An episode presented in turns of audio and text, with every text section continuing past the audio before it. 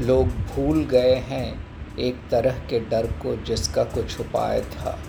एक और तरह का डर अब वे जानते हैं, जिसका कारण भी नहीं पता। इसमें एक तरह की खुशी है, जो एक नीरस ज़िंदगी में कोई सनसनी आने पर होती है। कभी किसी को मौत की खबर सुनकर मुस्करा उठते हुए अनजाने में देखा होगा। वह एक तरह की अनायास खुशी होती है। मौत का डर अपने से दूर चले जाने की राहत की। और फिर ध्यान उसी वक्त कभी कभी ऐसे बढ़ जाता है कि हम मरने वाले की तकलीफ़ कभी जान सकने के लायक नहीं रह जाते। रोज़ कुछ और लोग वह बुत ही मुस्कान लिए हुए सामने से जाते। जब वह दोबारा आएँगे देखना वे मरे हुए हैं। और जब दोबारा आएँगे तो भ्रम होगा कि नहीं, मरे हुए नहीं। यूँ ही वे आते जाते रहेंगे और तुम देखकर बार बार यह दृश्य आपस में कहोगे, हम ऊब गए। एक ऊब और भुत ही मुस्कान दोनों मिलकर एक खुशी और एक बेफिक्री बनते हैं। आज के समाज का मानस यही है कि तुम कहते हो इस कविता में बगैर यह जाने कि तुम कितना कम इस समाज को जानते हो, कितना कम जानते हो तुम उस डर के कारण को, आज की संस्कृति का जो मूल स्रोत है। और क्या जानते हो तुम अतीत को? तुम नहीं जानते तुम्हारे पुरखे कितने वर्ष हुए, कहाँ कहाँ थे। पीछे चलते हुए तुम ठहर जाते हो सबसे समृद्ध और शक्तिवान अपने किसी पूर्वज पर। उसके पीछे चलो। वह कैसे धनी हुआ, किस बड़े अत्याचारी का गुमाश्ता बनकर उनका भी पाप कहाँ रद्दी पीनता था और किस किस के सामने गिड़गिड़ाता था। तुम्हारा आदि पुरुष एक लावारिस बच्चे का दुत्कार से भरा जीवन जीकर कैसे बड़ा हुआ? तुम्हें नहीं मालूम? तुम्हें नहीं मालूम कितना था वह धर्मात्मा?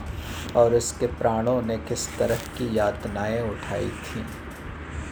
यात्रा में घर से निकलते ही एक सुख होता है और शहर छोड़ते ही पश्चाताप एक।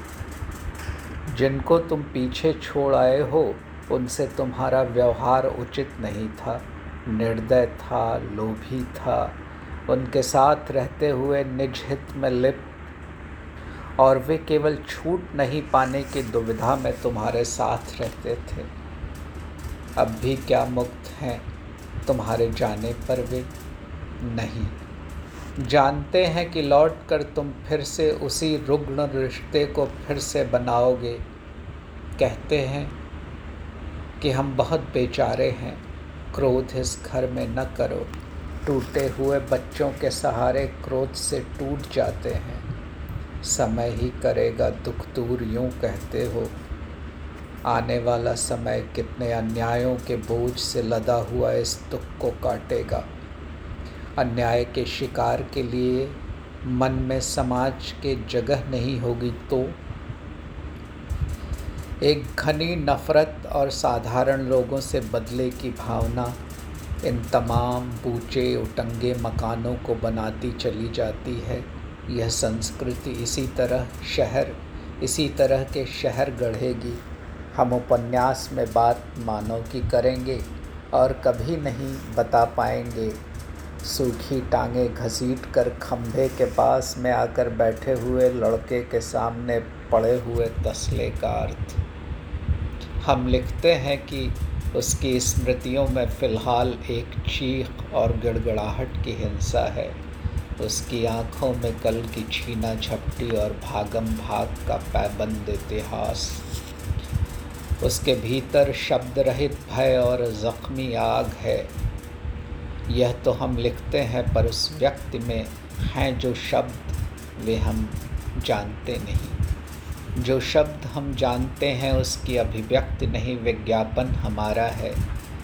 कितनी ईमानदारी से देखती है वह लड़की दर्पण। वह लड़की जो बहुत सुंदर नहीं है, पर कुछ उसमें सुंदर है। कौन पहचानेगा कि आखिर वह क्या है जो सुंदर है? वह खुद वह खुद शीशे में जो पढ़ेगी, वही सही होगा। नहीं तो और जो होगा, वह किसी बड़े राष्ट्र द्वारा आदिवासियों में पाई जाने वाली किसी विचित्रता का होवेगा आविष्कार। दुनिया ऐसे दौर से गुज़र रही है जिसमें हर नया शासक पुराने के पापों को आदर्श मानता और जनवंचित जन से कुछ भी करते हैं, काम, धाम, रंग, राग, रंग, वैसे शासक के विरुद्ध ही होता है। यह संस्कृति उसको पोसती है जो सत्य से विरक्त है। देह से सशक्त और दानशील धीर है। भड़क कर एक बार जो उग्र हो, उसे तुरंत मार देती है।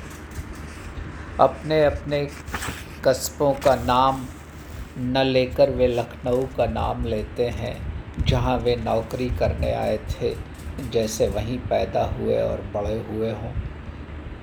क्योंकि वह किसी कदर आधुनिक बनना है। और फिर दिल्ली उन्हें समोकर अथाह में आधुनिक होने की फ़िक्र मिटा देती है। दूर के नगर से पत्र आया है। लिखा है कि गुड्डन की माँ का स्वर्गवास हो गया है।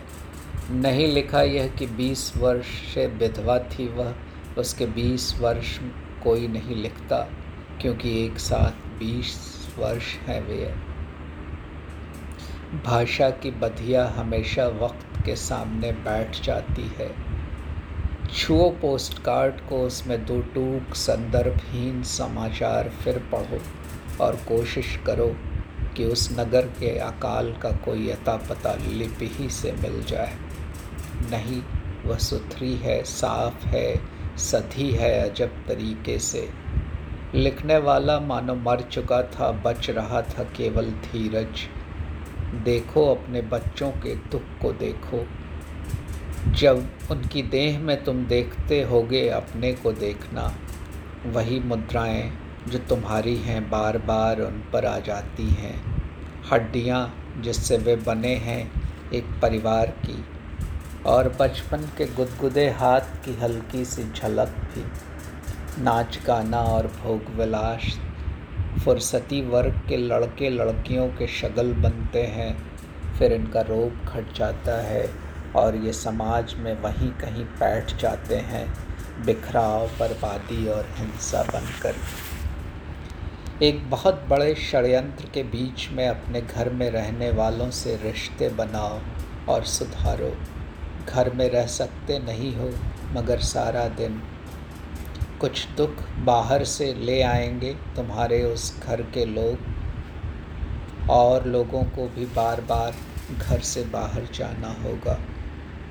शिक्षा विभाग ने कुछ दिन पहले ही घोषित किया है। छात्रवृत्ति के लिए अर्हता में यह भी शामिल हो कि छात्र के पिता की हत्या हो गई है। सावधान, अपनी हत्या का उसे एकमात्र साक्षी मत बनने दो। एकमात्र साक्षी जो होगा, वह जल्दी ही मार दिया जाएगा।